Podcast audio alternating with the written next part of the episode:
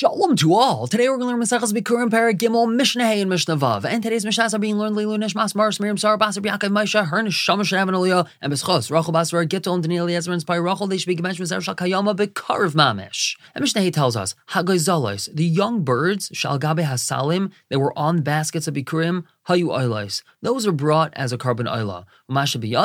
However, what the person himself was holding, that was given to the Kayanim as a present. Mishnah Vav tells us, the basket was still on his shoulders. He would read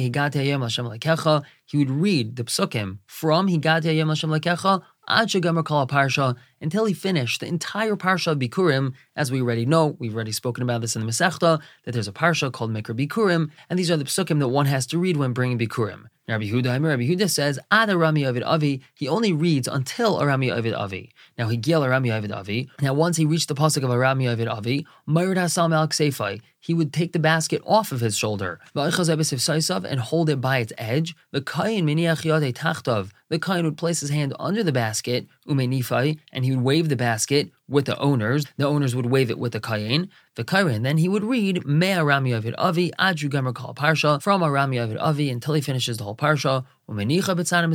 He would place the basket on the floor of the Azara next to the Mizbeach.